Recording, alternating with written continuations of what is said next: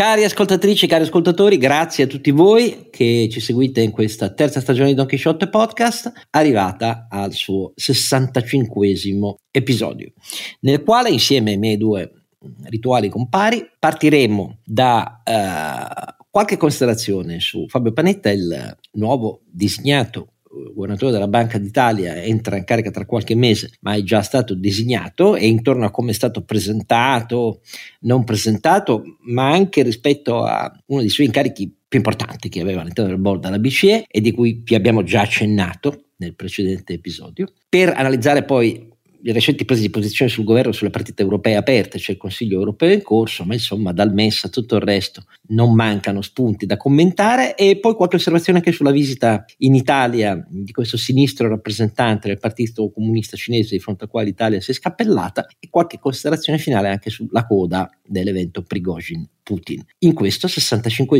episodio con noi.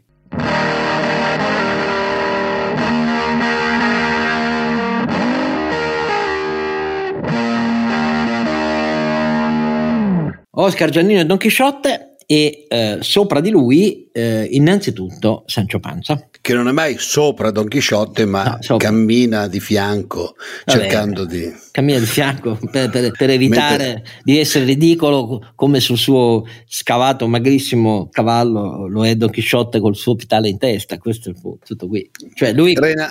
va Renato come una che... normale. Quindi... Renato Cifarelli che in questo periodo cammina poco, però troppo poco.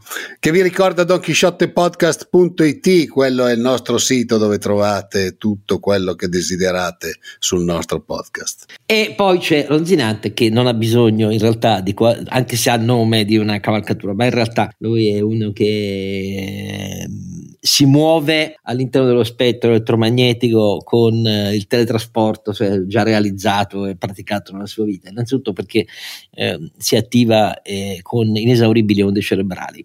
Ronzinante. Allora, signori, io direi di cominciare da mh, mm, tutto quello che avete letto e che cosa vi è sembrato intorno alla designazione del nuovo governatore della Banca d'Italia, Fabio Panetta, che era nel board della mm, BCE, ha appena finito di partecipare al grande incontro dei banchieri centrali a Sintra in Portogallo e cominciamo da quello che ha da dire in proposito Carlo Alberto. Fabio Panetta, secondo me ha una caratteristica che le etichette che gli si vogliono appiccicare non, eh, non lo descrivono. È, è, è, quintessenzialmente prodotto di quella fabbrica di intelligenze eh, responsabili che è Banca d'Italia, una delle poche del paese. Eh, certamente non è un, eh, un, rivoluzionario, è una persona, è un economista classico, assolutamente classico posso dire, si intende di banche molto di più in tutti i sensi, eh, nel senso che conosce bene i meccanismi del, del, fare banca, molto di più di tanti banchieri centrali che magari sanno di teoria monetaria, ma poi sul campo non hanno mai vissuto, non hanno mai visto, non hanno mai fatto pratica. Questo gli dà un vantaggio importante perché oggi capire come funziona il sistema bancario in Italia e in Europa, in particolare se fa il governatore di Banca d'Italia, che di banche si deve occupare, non di teoria monetaria alla fine. Eh? È, un, è, un, fattore importante. Ma soprattutto Fabio Vanetta ha, eh, ha avuto in questi mesi, in questi anni, eh, l'onere e l'onore di eh, rappresentare in Europa il responsabile del dossier dell'euro digitale, caro Oscar. Se hai notato l'intervento che ha firmato eh, insieme a um, Dobrovsky un paio di giorni fa sul Corriere della Sera, eh, Fabio Vanetta ha dato una linea di fondamentale importanza su quello che è uno degli strumenti più importanti per la costruzione di, di una nuova istituzione europea che è appunto l'euro digitale. In questo senso Fabio Panetta è un, europista, è, un euro, è un, europeista molto pragmatico e francamente etichettarlo come persona di destra o come vicino alla Meloni, non so, adesso per carità commenterai tu meglio di me certamente.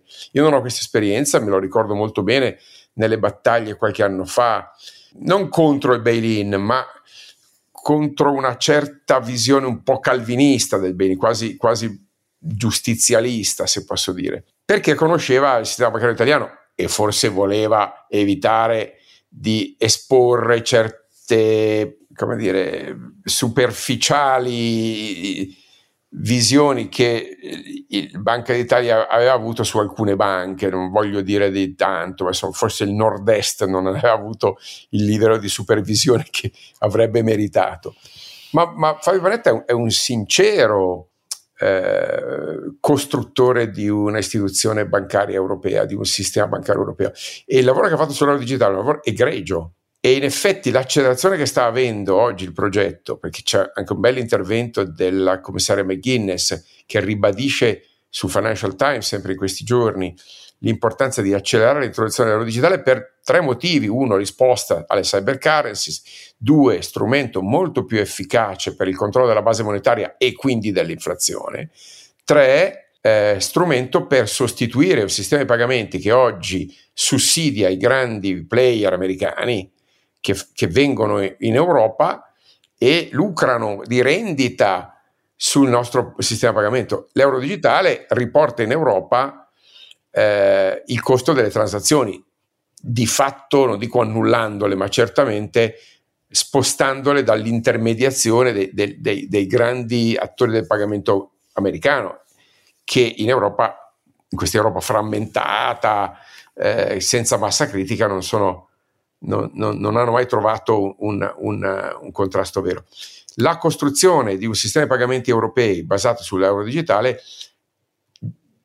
restituirebbe al, al posso dire, gettito fiscale all'Europa, PIL all'Europa che in questo momento finisce sulle piattaforme europee, ma soprattutto consentirebbe nel tempo intermedio di far emergere eh, le situazioni di money laundering, no? quindi di eh, riciclaggio del denaro e mi aspetto anche costituirebbe la leva più efficace contro, la, eh, contro l'evasione fiscale, per l'emersione della base fiscale non catturata. So, questo è quello che fa paura a molti in Europa.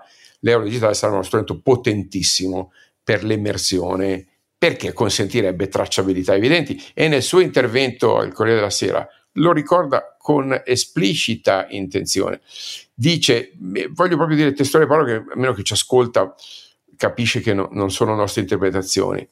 Eh, dice, eh, l'euro digitale includerà misure di salvaguardia notare l'elegante come dire, trappola, quali i limiti all'importo che i singoli cittadini potranno detenere nel loro wallet, al fine di evitare un eccessivo deflusso di depositi dalle banche. Segnale alle banche non vogliamo erodervi i depositi. Però gli utenti che avranno l'esigenza di effettuare pagamenti di importo superiore al limite stabilito dalla BCE potranno farlo collegando il portafoglio in euro digitale con il proprio conto bancario e quindi rientrando nella piena tracciabilità. È, è una forma di limite all'uso del contante, perché ricordiamo che l'euro digitale sarà perfettamente convertibile uno a uno, col contante è una diversa, non è un'altra moneta, è una diversa forma di moneta. Poi sappiamo che il contante costerà di più perché il contante si porterà dietro i costi del contante che sono molto, molto elevati. Questo in barba a, a, ai tentativi revisionisti e reazionari di chi voleva farci tornare al contante. Il contante è uno strumento di autonomia e di libertà, ma ha un costo e come tale va pagato. Ecco, che, crede, che la teoria che il contante sia gratis, invece i sistemi di pagamento sono, sono un, un salasso, bene, questa teoria verrà puntualmente non solo smentita ma ribaltata. Ecco, Fabio Panetta è oggi pragmaticamente questo, un uh, civil servant italiano sì, ma di cultura europea, che ha in mano penso uno dei dossier più importanti, forse il più importante dossier di eh, maturazione istituzionale dell'Europa di domani. Quindi eh, per me è un'ottima scelta, io mi auguro di non perderlo all'Europa, ma di guadagnare un grande europeista, certamente in chiave nazionale, ma un grande europeista che occupa una posizione cruciale in Italia e come sappiamo poi chi sta a Via Nazionale a guidare Banca d'Italia è riserva della Repubblica e siccome non so quanto durano i governi in Italia, avere uno come Fabio Panetta che domani sia a disposizione, come prima di lui sono stati Ciampi e poi Draghi, tutto sommato mi rassicura. Mm, allora, io voglio uh, limitarmi a dire solo tre cose. Il primo che Fabio Panetta è, è da tempo immemorabile in tutti i governatori della Banca d'Italia, quello che però eh, è il primo che non ho l'onore di conoscere personalmente, perché tutti gli altri, eh, ripeto, da tempo immemorabile. dai tempi di quello che per poco non fu arrestato, mentre fu arrestato il suo direttore generale Sarcinelli, in poi li ho conosciuti tutti di persona, ma non per meriti miei, ma semplicemente perché facevo delle cose per cui per conto del Partito Repubblicano li ho conosciuti tutti e stimandoli immensamente e persone assolutamente diverse, però di Fabio Panetta ho capito o almeno penso, tre cose. Primo, il volergli appiccicare la sua simpatia giovanile eh, per l'estrema destra, dicendo che questo è il motivo per cui piace la destra, se fosse così, è un segno mh, di eh, totale incomprensione della tradizione a cui appartiene Fabio Panetta. Io ho conosciuto il padre di Fabio Panetta. Quando giovanissimo davo una mano alla squadra di Palazzo Chigi di Giovanni Spadolini, pensate negli anni, perché in quegli anni il padre di Panetta, che era un sindaco di lungo corso che interruppe poi la sua sindacatura ma ridivenne sindaco a Pesco Solido, nel gabinetto di Palazzo Chigi di eh,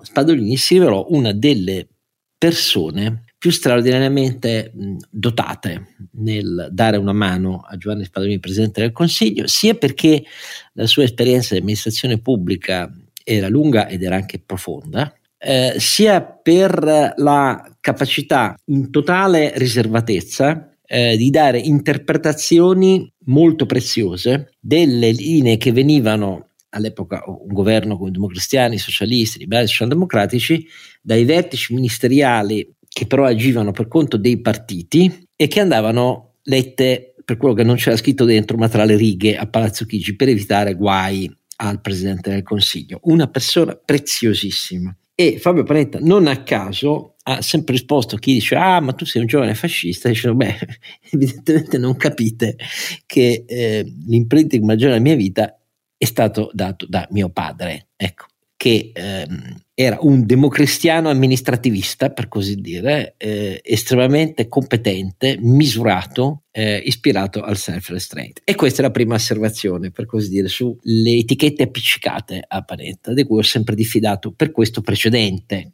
che mi è noto e che trovo molto sottovalutato invece fin qui in tutti quelli che scrivono mh, di quale sia l'ambito culturale di appartenenza o di formazione di Panetta. Eh, la seconda osservazione deriva dal fatto che ovviamente tutti questi anni ho a, a, attentamente seguito tutto ciò che ha detto e che sta nei documenti ufficiali e pubblici eh, Fabio Panetta. Non mi sorprende che eh, uno dei motivi di innamoramento per la destra sia stata la verve eh, con cui eh, Fabio Panetta, non a titolo personale, ma in totale allineamento e in esecuzioni delle indicazioni eh, del governatorato della Banca d'Italia e, e, del suo consiglio fece una lunga battaglia contro, aspra battaglia della Banca d'Italia contro il bail-in. E questa cosa gli è valsa a lui personalmente una specie di altra mh, mm, medaglia d'onore eh, come eh, combattente intrepido eh, contro la Germania all'interno dell'Unione Europea. Non di battaglia personale si è trattato perché, non so, in radio io credo di aver commentato molte volte ehm, sul fatto che la Banca d'Italia di fronte poi nel 2015-2016 all'esplosione di bubboni bancari su cui, sui quali secondo me la vigilanza aveva più di una colpa e molte volte ho, ho spiegato perché nei dettagli uh, su quello che avveniva mh, l'opposizione alla direttiva europea che fissava eh, nuovi termini della eh, compartecipazione alle perdite di una banca nel caso di default della segmentazione in classe di chi vi aveva investito, mi sembrava una cosa buona e giusta, a dire la verità, perché io ho sempre considerato che la via prioritaria battuta in Italia, quella di agire attraverso il fondo di garanzia interbancaria a cui partecipano le banche sane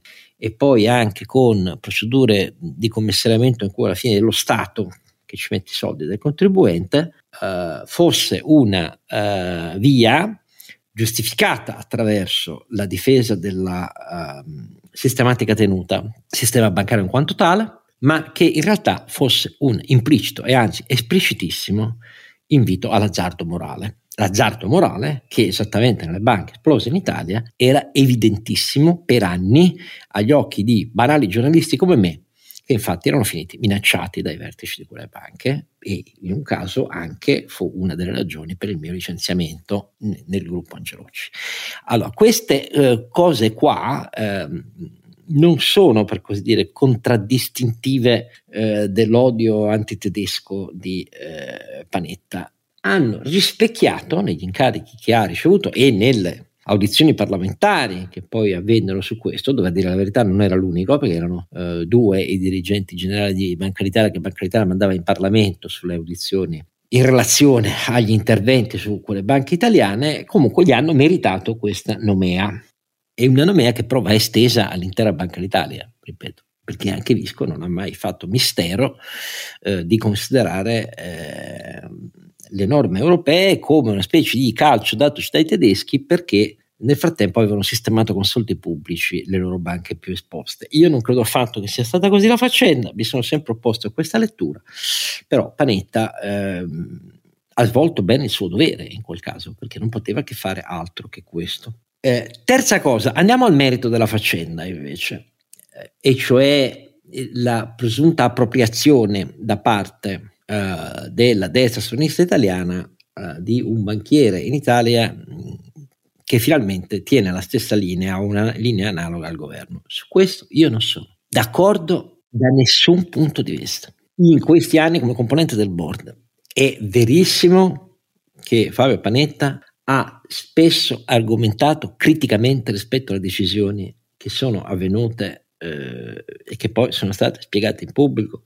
da um, Christine Lagarde, ma non ha mai votato contro e chi ha letto le sue argomentazioni critiche anche su questa cosa dei tassi, che sono stati richiami energici non contro l'aumento dei tassi, ma alla strumentazione per giustificare aumento dei tassi in unità di tempo eh, di 400 punti base, ha sempre letto che Panetta argomentava queste cose in relazione al fatto che non la sola politica monetaria poteva raddrizzare questa cosa, dopo l'errore compiuto nel 2021-2022, insieme alla Fed, a dire la verità, ma che bisognava pensare a una risposta europea basata su nuove cessioni di sovranità fiscale all'Europa, nuovi strumenti analoghi al Next Generation EU europei e questo punto di vista è sempre stato il suo punto di vista più Europa e non meno. Non critiche all'asse eh, franco-tedesco, ma critiche all'eccessiva influenza che vie nazionali continuavano ad avere e a opporre a nuovi strumenti figli di un'espansione del bilancio e di competenza dell'Unione Europea. Questa è la esatta antinomia rispetto alla posizione dei sovranisti nazionalisti anti-europei, contrari alle cessioni di sovranità e che continuano ad argomentare la partecipazione alle regole e ai fori europei come l'esclusiva declinazione dell'interesse da nazione con la N e 4Z, N maiuscola e 4Z. Ecco, Fabio Panetta è uno che dice che ci vuole più Europa. Finisco qua, magari Carlo Alberto e Renato non sono troppo d'accordo. Non è una difesa a spada tratta, non mi fa vero il fatto che lo conosco perché non lo conosco, conoscevo il padre, ma io ho letto quello che ha detto e a volte non sono stato molto d'accordo perché è uno che non le manda a dire, ma lui si è sempre attenuto alla linea di più Europa, più efficacia europea, più strumenti europei, più risorse europee. Ecco, come questo possa essere indicato come il banchiere centrale del sovranismo nazionalista, a me Ma scritto una mia teoria, siccome lo dice con passione, con veemenza. Questi della destra dicono è uno dei nostri, poi non capiscono cosa dice in realtà. È, è talmente evidente che non capiscono cosa dice che ripetono a pappagallo il, tutto il contrario di tutto eh, e, e, e, si fermano ai toni. I toni di Fabio Panetta non sono toni paludati, sono toni in questo senso sempre molto diretti, molto con outspoken, sì, come sì, si suol dire. Perché era, tutto sommato,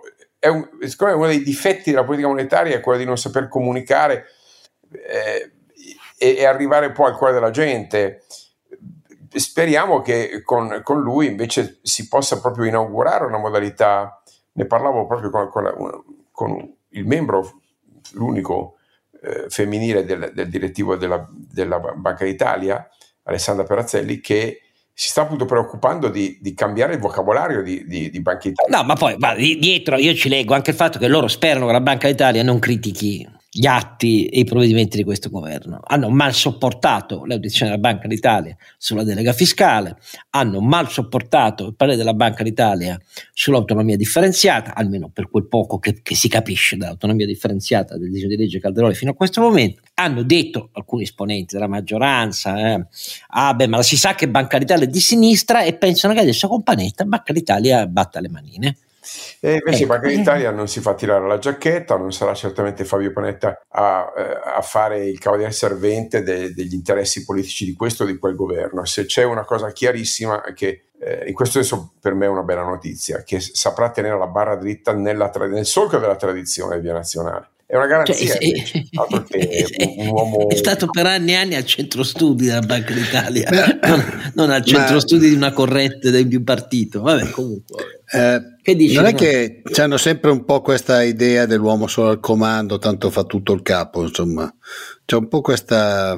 Cioè, non si rendono conto che eh, strutture come Banca d'Italia hanno comunque un'organizzazione tale per cui eh, probabilmente il governatore Ah, eh, guida e cioè, cerca di influenzare, infatti, influenzare il ruolo di non... supplenza impropria che quelli di Banca d'Italia sono stati, chiamare, stati chiamati a esercitare dai Presidenti della Repubblica in particolari circostanze in cui la, la, politica aveva portato l'Italia al disastro, a un millimetro dal disastro o a un metro oltre dal disastro, derivano dal fatto che è amaro dirlo, ma la Banca d'Italia è l'unica fucina di classe dirigente eh, competente che abbia questo paese. Noi non abbiamo le tradizioni dell'ENA, delle alte scuole francesi eh, e abbiamo solo la Banca d'Italia, questo è il punto. Però è una Banca d'Italia che dai tempi dell'indipendenza, grazie al cielo, dopo decenni di asservimento della politica monetaria e dei tassi di interesse al ripiano del deficit del debito pubblico, grazie a Beniamino Andreatta, beh, eh, la Banca d'Italia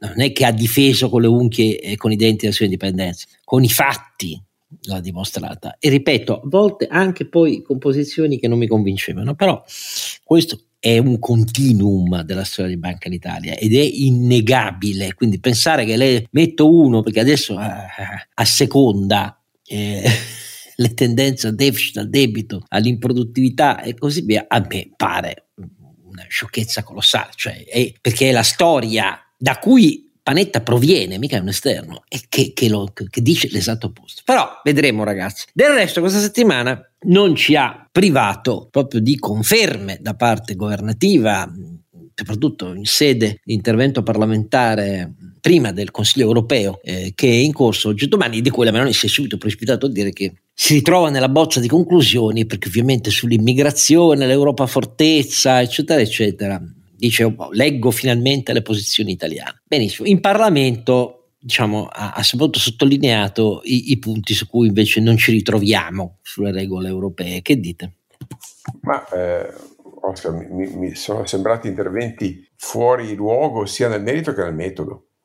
In particolare questa tirata sul MES veramente in, in, inascoltabile. Eh, l'attacco alla BCE eh, per aumento dei tassi metodologicamente, sintatticamente, ma non ci siamo con l'italiano, cioè non ci siamo con, manco con l'italiano. Tu, tu, fai del razzismo antropologico, però. No, no, no, no, io ne faccio una questione che se vuoi parlare di cose che non conosci, devi farti aiutare.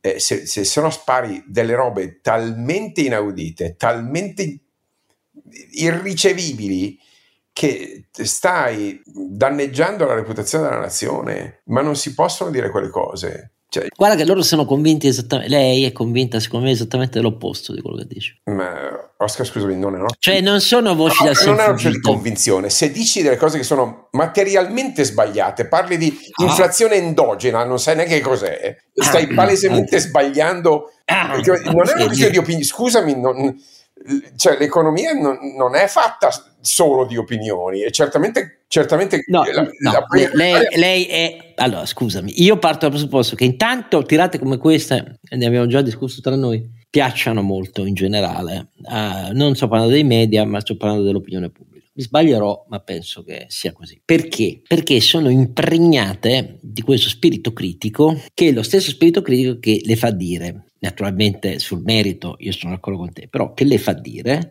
io mi ritrovo a guidare questo governo dopo che eh, il processo di revisione dello statuto del MES e delle sue finalità come fondo backstop bancario aggiuntivo rispetto al fondo di risoluzione e come strumento per eh, fronteggiare a due livelli diversi di intervento tecnicamente distinti il sostegno a paesi a rischio di insolvenza, bene, questa, questo processo di modifica non l'ho condotto io. Se l'avessi condotto io l'avrei condotto diversamente. Ovviamente uno che ragiona istituzionalmente dice sì, però sai, i governi in Italia vanno via, vai e vieni, però quello che conta è che la Repubblica Italiana c'era quando quel dibattito è avvenuto e, e tutti hanno ratificato, tranne noi, eh, in, in, presenza del fatto che eh, le loro osservazioni le hanno svolte o meno, ma poi insomma si è chiuso con eh, questo processo di convergenza sui nuovi compiti del MES. Ma lei aggiunge, sì, ma rispetto a quel dibattito io mi ritrovo adesso con uno schema di patto di stabilità nuovo che non è ancora chiuso e non ho capito bene a questo punto dell'anno come si chiuderà, se davvero le richieste dei dieci paesi con la Germania all'ultimo secondo me le ritrovo sul tavolo oppure no. Mi ritrovo con un uh, no evidente ai passi avanti che pure fino a febbraio la Commissione aveva appoggiato a nuovi strumenti di debito comune per il sostegno alle transizioni, all'industria europea, all'indipendenza eh, non solo energetica, ma delle materie prime di produzione, eccetera, eccetera, quel passo in avanti non ci sarà. E allora io uso questo, come dice lei, per, come strumento. Lei non dice di ricatto, però dice io voglio il pacchetto e sono disposta a non ratificarlo da sola fino a dopo le prossime elezioni europee. Questo è, mi pare, il sottinteso di tutta la faccenda e che sia un sottinteso di posizionamento e non di serietà di contenuto, lo proprio il tono che ha usato, cioè il tono che tu dici è un tono non istituzionale, un tono comiziale, no? Quello che ha usato. Sì, nel, nel, metodo, ma nel merito. Compresi gli sfrondoni. Nel, nel merito, scusami, dai, ma lo vogliamo leggere l'intervento in aula?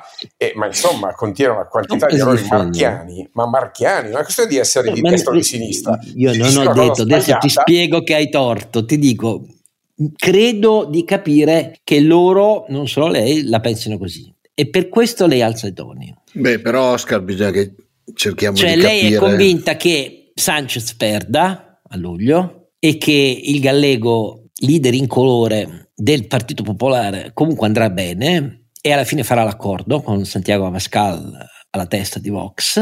Mm, io su questo non so, perché la legge elettorale spagnola è una legge elettorale molto particolare, eh, bisogna conoscerla per capire che in realtà i, i, due maggiori partiti, che saranno sicuramente eh, il, il, Partito Popolare e il PSOE di Sanchez, eh, in realtà per come, funzio- per come, funziona la legge elettorale in Spagna sono del tutto interessati a evitare che vadano troppo male i partiti con cui si devono alleare. E Sanchez è dipeso soprattutto da questi voti che molto gli sono costati degli, degli, indipendentisti baschi, cioè l'evoluzione politicamente affordable, trattabile eh, dell'ETA e che gli sono costati almeno quanto l'accusa di essere troppo piegato a Yolanda Diaz, cioè la testa della sinistra estrema nel governo, sua ministra del lavoro e vice premier. Eh, detto questo, però, bisogna vedere alla fine cosa succede, perché attualmente non è chiaro il risultato. Non è chiaro per niente, a dire la verità. Sanchez è convinto addirittura di farcela. Io su questo non lo so. Uh, e poi è convinta che le elezioni polacche andranno benissimo per il PIS e io questo non solo mi auguro di no, ma non ne sono affatto sicuro, perché a dire la verità la presa del PIS sulla Polonia, che ha una tradizione di corpi intermedi molto forte, basta vedere quante centinaia di migliaia hanno protestato in questi mesi in piazza contro il governo del PIS, eh, che non è l'Ungheria, perché l'Ungheria non ce l'ha quella forza sociale, eh, Orban si è impadronito di tutto, a dire la verità. Questi secondo me sono i calcoli nella testa dell'attuale Presidente del Consiglio. Sì, non spiegano... perché, scusa, però calcolo è, è un'offesa. Le attese, eh, hai ragione. No, hai ragione. Ecco, sono, no, sono le attese ah, sì, che vabbè. giustificano... Ma se mi dici che l'aumento generalizzato dei prezzi non è figlio di un'economia che cresce troppo, ma di fattori endogeni. Ma di cosa stai parlando? Il fattore endogeno è dai, esattamente eh, l'esatto contrario. Chi, gliela scri- chi si gliel'ha eh, scritto no, scritto, si è confuso e lei che l'ha letto non l'ha capito. No. E poi dare la colpa, dare la colpa all'energia. L'energia, oggi i prezzi dell'energia sono in deflazione, basta vedere i dati Eurostat. Il problema è la core inflation eh, cioè l'inflazione al sì, ma se quello, quello proprio Quindi, c'è una colpevolezza che è un altro pezzo della debolezza di questo governo, cioè i collaboratori sì. e chi sta intorno dall'inner circle, questo è il punto, no? La fuga cioè, del resto di portavoce, sono... capi di gabinetto e così via dei ministeri, qualcosa vuol dire, no? La semplicistica ricetta del metodo dei tassi, posto che non è solo quella, quello è il mestiere della BCE, lavora su, sui tassi di interesse. Su... Ma hai visto come piace a tutte le imprese italiane, a cominciare da Confindustria, questa roba? Sono tutti allineati dietro la Meloni. Eh? Ah, andiamo bene, andiamo bene Oscar. Cioè eh. nessuno che consideri che in realtà il livello dei tassi attuali resta in realtà sì, poco sopra lo zero, cioè siamo parlando di tassi cioè, reali, sì. Lontano dai dati dell'inflazione. Eh, il dato di inflazione di giugno dell'Italia è tra i grandi paesi europei il più, tra virgolette, rassicurante, cioè nel senso che noi, mentre quello tedesco ha sorpreso perché continua a essere forte, noi abbiamo un acquisito di 5,6 nel 2023, stante il fatto che per la prima volta a giugno c'è un andamento congiunturale dell'inflazione che è zero. Sì, ma anche le ricette, cioè bisogna ridurre i prezzi dell'energia. Abbiamo fatto il price cap che non è servito a niente perché non ha mai funzionato. I prezzi dell'energia sono in deflazione, i numeri sono evidenti. Il problema vero sono gli effetti di incorporazione degli aumenti dei prezzi dell'energia dell'anno scorso che sono stati trasmessi a valle e quindi non è certamente un, troble- un problema, fammi dire, di, di, intervenire sui prezzi dell'energia, cioè proprio è sbagliata l'analisi, è sbagliata la ricetta, sono sbagliate le parole, è tutto sbagliato Oscar. Quindi mi dispiace, io capisco l'intervenzione politica, eh, te, te, la, come dire, te la eh, ma poi la politica fa, eh, la eh, politica però, è così. Cioè non puoi dire delle cose marchiate. Sono, sono anni che sono costretto a richiamarti al fatto che la politica non si misura con gli stessi criteri con cui un professore dà i voti agli studenti. Magari fosse così. Ma non voglio dare il voto a nessuno, ma se dici delle cose, come dire, fattualmente sbagliate, non stai facendo un favore al paese. Perché io non, non è questione di antipatia o di simpatia, è che se una cosa è, è, è proprio, è proprio sbagliata, è, dire, è, è, incommensurabilmente lontana dalla realtà. Non puoi spacciarla come un argomento e non è una questione ideologica, non è che la pensi così, non, non è che se pensi che l'inflazione è endogena è endogena, capisci? Eh. Lasciamo perdere poi sul PNRR, dove la debolezza delle opposizioni consente al governo di ripetere fino al più alto grado che tanto la colpa è tutto di chi c'era prima. Che chi c'era prima a patto che ricordiamo che l'emissione è scritte Conte, cioè la dispersione a pioggia tra migliaia di soggetti attuatori. Però poi da dieci mesi chi si deve confrontare contro, mi rendo conto, è una croce immensa, cioè l'inefficienza della pubblica amministrazione, i difetti di questo sistema che somma i difetti del centralismo e, e del decentramento senza avere i pregi nell'uno e nell'altro è un'opera titanica, però detto questo spetta al tuo governo e su questo dare solo la colpa agli altri è perché se avessero le idee chiare avrebbero, almeno avrebbero proposto mesi fa cosa fare di ciò che è inattuabile, lo avrebbero proposto in Europa come gli altri e, e avremmo giudicato le loro idee alternative, mentre qui invece siamo ancora caro amico e la volontà è di tirarla avanti fino all'inizio di settembre. Con quali effetti poi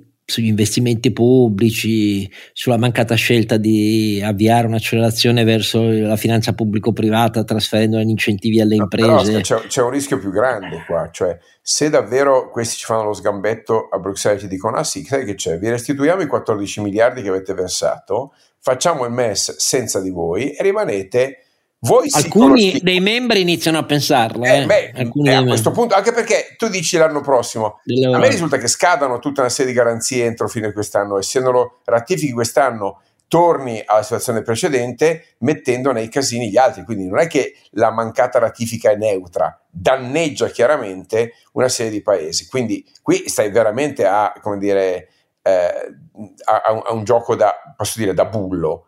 Non è una questione di poi proponi, eh, proponi, la logica di pacchetto, ma pacchetto di che? Cioè, cosa c'entra questa cosa che è stata negoziata, firmata e, e, e tutto sommato è un paracadute? Non, non, vuoi usarlo, non usarlo, ma non è che impedisce agli altri usare, di usare il paracadute. Non c'è un argomento razionale, logico, che tenga Oscar. In questo senso io sono esterrefatto. Eh, però parla esattamente al mondo delle imprese italiane che dicono uh, il Next Generation EU è precedente all'accelerazione sulla transizione energetica eh, che avviene dopo, l'accelerazione avviene dopo e non tiene conto della mancanza di risorse comparabili rispetto alla grande sfida di Stati Uniti e Cina. E, e in questo risponde esattamente a questo tipo di argomento, che è l'argomento centrale delle imprese italiane, quelle che si occupano insomma, di cose serie, della verità, non sto parlando dei settori di servizi non esposti alla concorrenza, piegati sul mercato domestico, sto parlando uh, delle migliaia, non troppe migliaia, ma migliaia di imprese che, che, che, che vedono questa come una minaccia seria a dire la verità, e che vedono nella via della deroga agli aiuti di Stato come via prevalente voluta dai francesi e dai tedeschi per finanziare i sovraccosti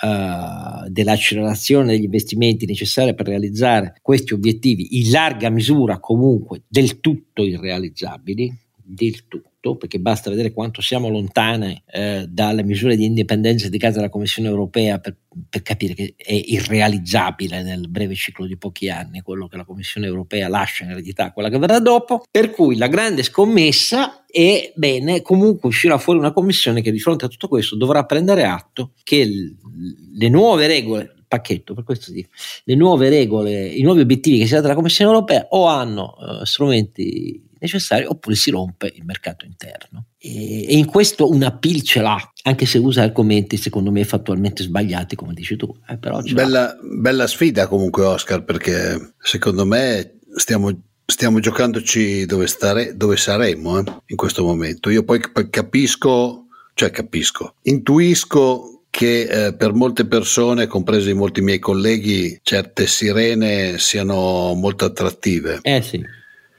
però dobbiamo decidere da che parte stare. Poi in tutto questo, poi, se uno vuole rendere credibile una scelta di questo tipo, dovrebbe insistere tantissimo sul fatto, io rivendico il DEF di questo governo, e cioè rivendico il fatto che i margini di finanza pubblica che noi dobbiamo rispettare nei prossimi anni per arrivare il più presto possibile a un avanzo primario che da negativo deve diventare di almeno due punti di PIL e tenerlo di almeno due punti di PIL per anni e anni e anni anni, va mantenuto e rispettato rigorosamente, il che significa dire ai suoi alleati e dirlo in pubblico anche ai partner europei, questo per me è un impegno fondamentale. Invece questa roba resta scritta sulla carta perché continuano a fare incontri col sindacato, pensioni, solo le, le promesse di Salvini valgono 10, 12, 15 miliardi di aggravo della spesa pensionistica. In tutto e per tutto ce ne sono due a disposizione. E allora come tornano le cose? Quando la Corte dei Conti dice signori voi dovete dire una volta per tutte, basta con la riapertura dei termini a favore di chi non ha pagato, perché questa roba, e, le cifre uscite l'altro ieri, no? questa roba ha determinato comunque rispetto alle previsioni di 58 miliardi recuperati, ben 33 non si sono mai visti, e incrementa solo l'attesa che tanto misure come queste si moltiplicheranno nel tempo e quindi cominceranno la gente che tanto poi alla fine non si paga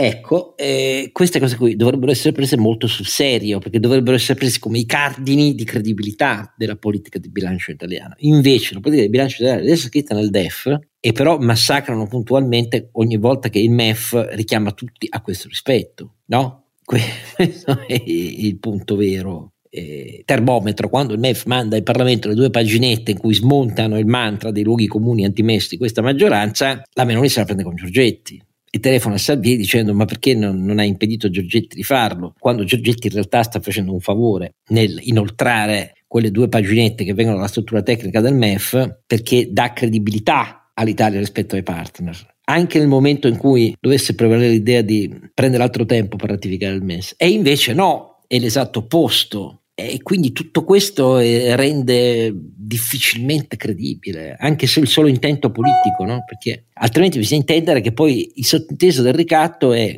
o ci date retta e mi consentite di arrivare a avere come interlocutore la nuova commissione dopo le prossime elezioni europee, oppure tanto non vi potete permettere di metterci davvero in crisi, anche se lo spread arriva a quote astronomiche. Eh, questa è una scommessa tragica però è una scommessa contro l'Italia, questa qui, bisogna dire le cose come stanno. Eh, però quanti siamo a pensarla così, caro Alberto? Beh, però ripeto, non è questione di pensare, è questione di argomentare e in, man- in maniera razionale, laica, non, non, so come si faccia a, a dividersi su una situazione di questo genere, è veramente strumentale, Oscar. Io sono esterrefatto dal cinismo, ignoranza, scusa il termine, ma non, non, cioè, arrivati a questo punto con tutte le evidenze contrarie sostenere contro ogni, veramente contro ogni possibile. Eh, Però sai, questo non riguarda solo la politica economica, eh, perché quando lei dice ci sono i principi dell'Italia sull'immigrazione, ma quali poi? Sue, le sue due missioni in Tunisia non hanno ottenuto niente. Confermiamo gli impegni a favore non solo della Guardia libica, ma della Guardia tunisina, ma anche per sostenere il tiranno tunisino il quale se ne frega abbastanza, eh, perché le dichiarazioni pubbliche, chi segue, poi le dichiarazioni pubbliche di Said, il presidente tunisino, sono da rabbrividire. Ecco, e, anche lì eh, qual è eh, la cosa italiana? Le, gli accordi di distribuzione,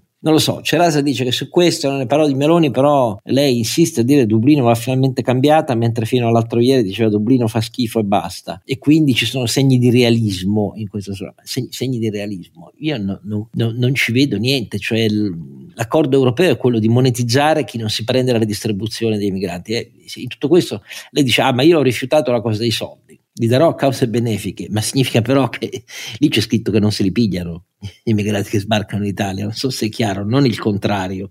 Ecco, io dico questo, nel senso che t- tutta questa serie di cose affastellate piace molto al sovranismo italiano, però è costruita su sabbia mobili. Non... Beh, ma soprattutto mette a rischio, scusami, veramente il debito pubblico di un paese che in questa situazione macroeconomica.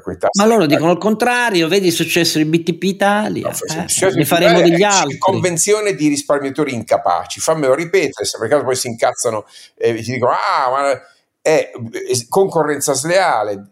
Guarda che ce ne hanno scritti molti incazzati perché gli hai dato dei cretini. Eh. No, non ho detto i cretini. Quelli dei mutui, uh, mutui sono, dei mutui no, variabili. non cretini, perché ignori che se, in una situazione di quel genere lì i tassi più bassi... No, ti fidi, ti fidi di quello che ti dicono eh, i tuoi... Ma, ma io sono preoccupato per il debito pubblico italiano, sono sinceramente preoccupato perché eh, stiamo giocando col fuoco. Datemi Mitsotakis, datemi Mitsotakis, le privatizzazioni, le cose, voglio vederlo sull'evasione fiscale, lì ma, secondo ma, me Mitsotakis... non riusciamo zoppo. neanche a concedere le licenze dei taxi con un, una un eh, turismo straniero che sta salendo del 70% e non avendo noi altre forme, in particolare a Roma, a Milano, tutto sommato... Ma fantastico. Cioè. Sala che aveva chiesto il raddoppio delle licenze, poi siccome il raddoppio delle licenze, cioè due familiari al posto di uno per avere più taxi in servizio senza levargli le entrate, e viste le, poche decine di disponibilità tra i tassisti milanesi, ha detto vabbè, allora chiedo mille licenze in più per Milano. E Fontana, che è quello che deve dire sì o no, cioè il presidente della Regione Lombardia, devo studiare il calcio però. devo studiare. È, la, è come su i,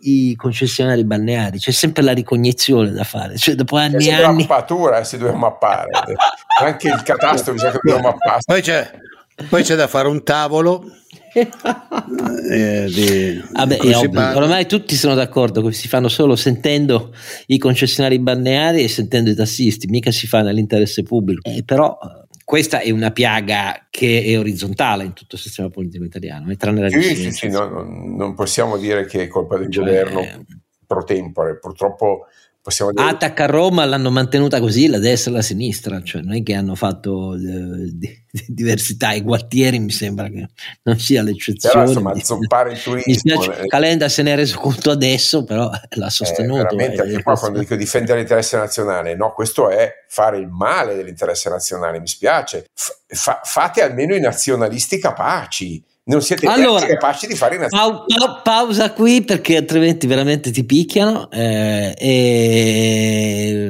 Pausa che andiamo un secondo a riflettere su chi è il cinese di fronte a cui la politica italiana istituzionale dei partiti si è scappellato.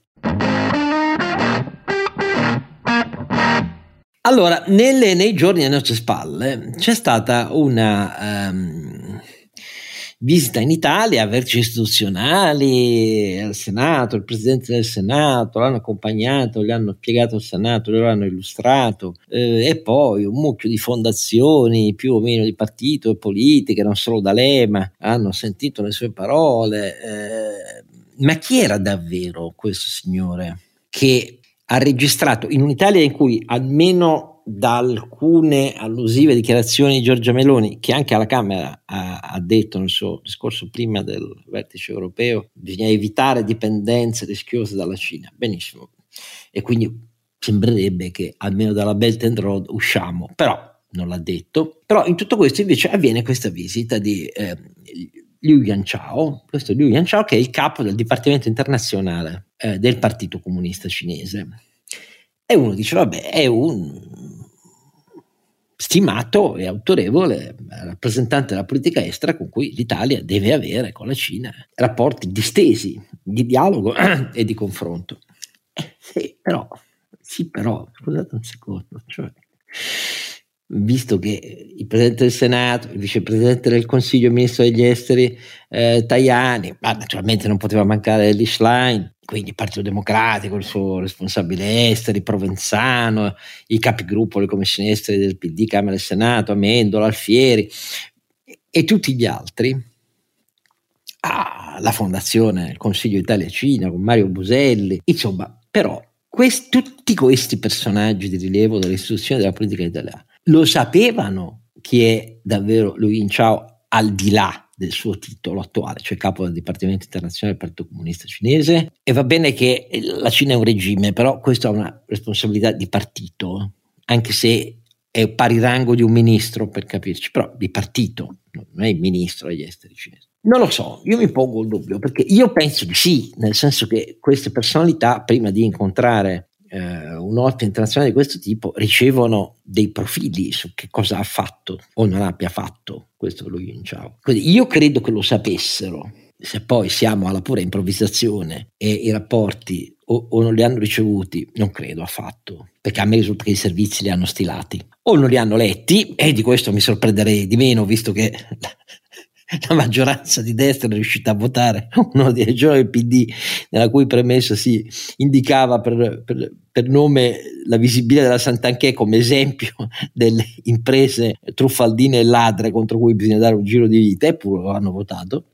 Quindi può essere benissimo che non abbiano letto questi rapporti, però questo Lui Inciao è un personaggio sinistro, ma sinistro non perché di sinistro che è comunista, sinistro nel termine più nefando, nell'accezione più nefanda che ha l'aggettivo sinistro, una cosa ti fa venire cioè i, i brividi, i brividi, perché questo signore, oltre ad aver accumulato uh, meriti agli occhi di Xi Jinping in persona, perché è stato uno dei più uh, severi attuatori della politica anticorruzione con cui si sono liberati di un bel po' di classe dirigente che non era allineata a, a Xi Jinping in nelle province più avanzate della Cina, cioè quelle più aperte agli investimenti internazionali. E fin qui uno dice, va bene, ha svolto un'opera di moralizzazione. No, no ma il problema è che è stato per anni alla testa di uno dei progetti più incredibilmente repressivi messi in atto sull'intera scena internazionale dal regime comunista cinese, cioè il recupero internazionale dei fuggitivi. E questo lo ha fatto come responsabile del gruppo di coordinamento anticorruzione e direttore per la cooperazione internazionale della Commissione centrale per l'ispezione disciplinare. Questa è una cosa che risale agli anni 2015, 2016, 2017 fino al 2018. E questa Commissione centrale per l'ispezione disciplinare, che è una specie di forza di polizia del Partito Comunista mh, aggiuntiva rispetto alle forze di polizia ufficiale, sotto il controllo del vertice del partito, e che badate bene, è al di sopra di ogni controllo giudiziario istituzionale cinese, cioè a carta bianca, aveva come progetto questa specie di operazione internazionale di cui uno dei bracci armati si chiama Fox Hunt. Che cos'è? In teoria presentata in pubblico in sé internazionale come una specie di braccio internazionale della campagna anticorruzione di Xi Jinping, però in realtà volta a tacitare in tutti i paesi del mondo o addirittura riportare in un modo o nell'altro in Cina tutti i dissidenti. Ci sono addirittura le istruzioni di questa commissione che poi sono state pubblicate, in cui si chiarisce che ovviamente i metodi, testa a tutti c'era quello di rivolgere all'autorità giuridica di ogni paese in cui ci fossero dissidenti delle richieste di incriminazione avvenute da parte dell'ordinamento cinese di solito per corruzione, latrocini, uh, truffe, eccetera, eccetera, che potessero giustificare richieste di arresto e di estradizione. Ma C'erano poi le operazioni cosiddette di persuasione al ritorno. Che cos'era la persuasione al ritorno? Comunicare agli interessati che i parenti dell'interessato in Cina erano sottoponibili o già sottoposti a misure restrittive, quindi conveniva rientrare se ci tenevano, gli volevano bene. E poi c'erano pure i rapimenti o la sparizione. Allora, questo Lui in Ciao si è occupato per anni di questa roba qua allora, io non ho parole di fronte che a vertici della Repubblica, vertici del Parlamento e una così trasversale eh, somma di esponenti di rilievo dei partiti italiani si sia stesa a tappeto di fronte a un personaggio di questo tipo. E che solo fonti giornalistiche parallele rispetto ai grandi giornali abbiano sottolineato davvero, perché queste sono cose pubbliche, eh, non sono mica cose riservate quelle che vi sto dicendo, sia stato accolto dall'Italia come un autorevolissimo rappresentante della politica estera cinese. Questo è un autorevolissimo rappresentante della politica di repressione cinese nella sua più brutale capacità di esercitarla al di fuori di ogni legge e di ogni controllo. Allora, io dico che un paese così non ha rispetto dei propri principi costituzionali, se li mette sotto i piedi. E la Cina, virgola, insieme ad altri autori, regimi autoritari del mondo che vogliono dare una svolta all'ordinamento internazionale dicendo che comandano loro e che sono finite le democrazie liberali, giustamente ridono di noi. Ridono, non lo dicono in pubblico, ma ridono nella sostanza. Tra l'altro, i famosi commissariati aperti dalla Cina in paesi occidentali, tra cui l'Italia rifugge come esempio, erano volti a questa stessa cosa a questa stessa finalità, abbattere chiunque parlasse male della Cina nei paesi occidentali. Ecco, mm, dite voi se questa è una cosa degna di un paese che ama la libertà e la democrazia, per me la risposta è no. Che ne dite voi due? Oscar, io ti dico subito che è importante far passare il messaggio che non, l'antagonismo non è con i cinesi ma con il governo di Pechino. Ah, certo. eh, è importante che cioè, già, già, capisci con i toni nazionalisti, poi sai, la razza, le, le sostituzioni etica. Non no, dire, no, hai ragione. No, no non ce l'ho con noi, ovviamente, lo dico a chi ci ascolta perché parlare di, eh, di imitare i cinesi, ecco, queste cose devono stare lontanissime dal dibattito. I cinesi sono tanti e sono un popolo di straordinaria nervo ed energia economica, sociale e morale. Eh, il governo di Pechino è un governo autoritario e inaffidabile e, e strumentale. Eh, ciò detto, eh, che l'Europa abbia una posizione non pregiudizialmente contraria a eh, un certo tipo di rapporti con Pechino, Oscar pragmaticamente dobbiamo ammetterlo. Per... No, ma un conto sono i rapporti economici, figurati se mi sfugge eh. la fabbrica del mondo, i tedeschi che ne pagano il prezzo perché si sono illusi e così via. Però farsi rifilare il capo della repressione trattandolo come se fosse un consumato diplomatico, quando invece è un poliziotto al di sopra della legge al servizio del regime comunista, beh, questo solo noi, eh.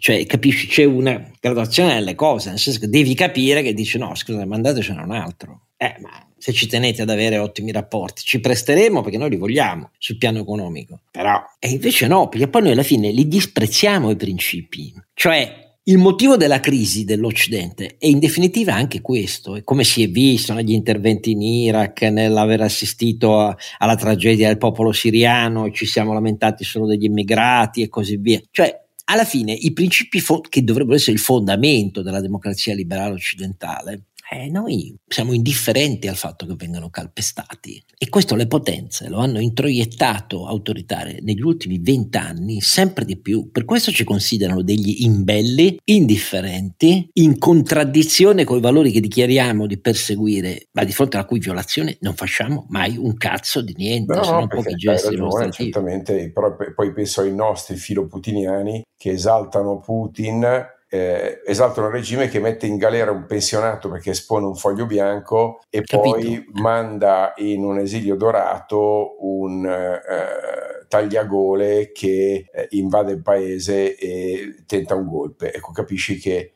eh, diciamo, poi lezioni. Comunque, come vedi, le constellazioni che svolgerò sulla Wagner nei paesi africani, eh, la Wagner no, no, non opererà più in Ucraina, però lì non ci pensa proprio Bosca a, a, a levare la Wagner perché in quei paesi perderebbe ogni credibilità e si esporrebbe anche a ritorsioni internazionali se dicesse no sono le mie forze armate quindi la Wagner non sparisce per niente sì, ma mentre invece ve- vedo svalutato il fatto che Prigozhin proprio in ragione di tutto ciò che sa di illegale di Putin approvato e siccome sono in parecchi a saperne molto vediamo se ad esempio rimarrà senza epigoni. Certo, non si riprodurrà nello stesso modo militare, però insomma, ammettiamolo, il Putin che sta apparendo in questi giorni il comizietto che ha fatto di fronte ai 2500 militari della sua guardia e della Guardia Nazionale che adesso si vede anche omaggiata di armi pesanti era una cosa rid- obiettivamente ridicola perché gli interventi delle forze di sicurezza russe per impedire alla colonna Wagner di avanzare non ci sono stati, c'è stato un attacco aereo e i russi se le sono prese come numero di elicotteri e di aerei abbattuti da quelli della Wagner. Quindi però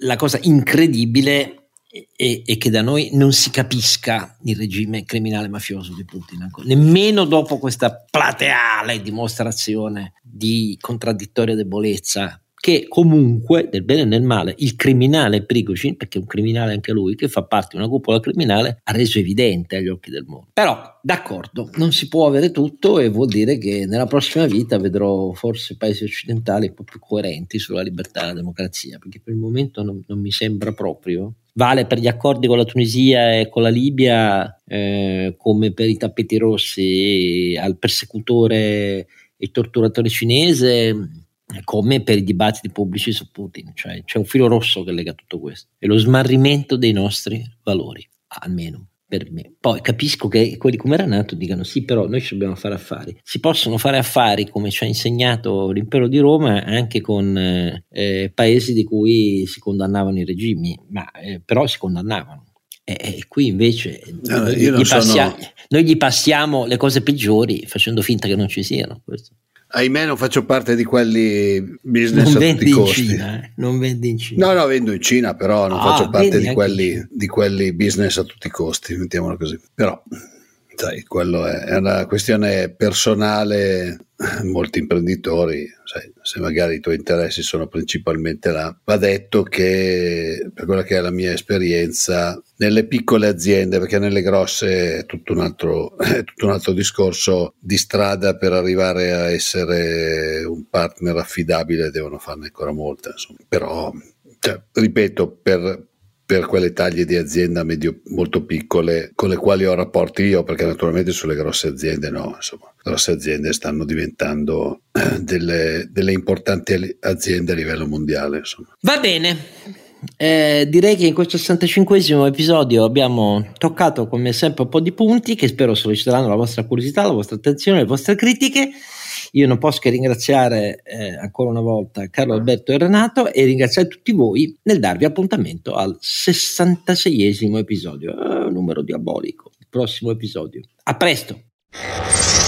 Don Chisciotte è un podcast autoprodotto da Oscar Giannino, Carlo Alberto Carnevale Maffè e Renato Cifarelli in collaborazione con mdeaudio.com. Per la pubblicità scrivete a info at donchisciottepodcast.it. La sigla e le musiche originali sono incise dalla famiglia Bonfiglio, l'autore è Michele Novaro. La copertina è di Simone Angelo Ferri e non ci sono autori perché andiamo rigorosamente a braccio, mentre le uscite sono regolari nella loro irregolarità.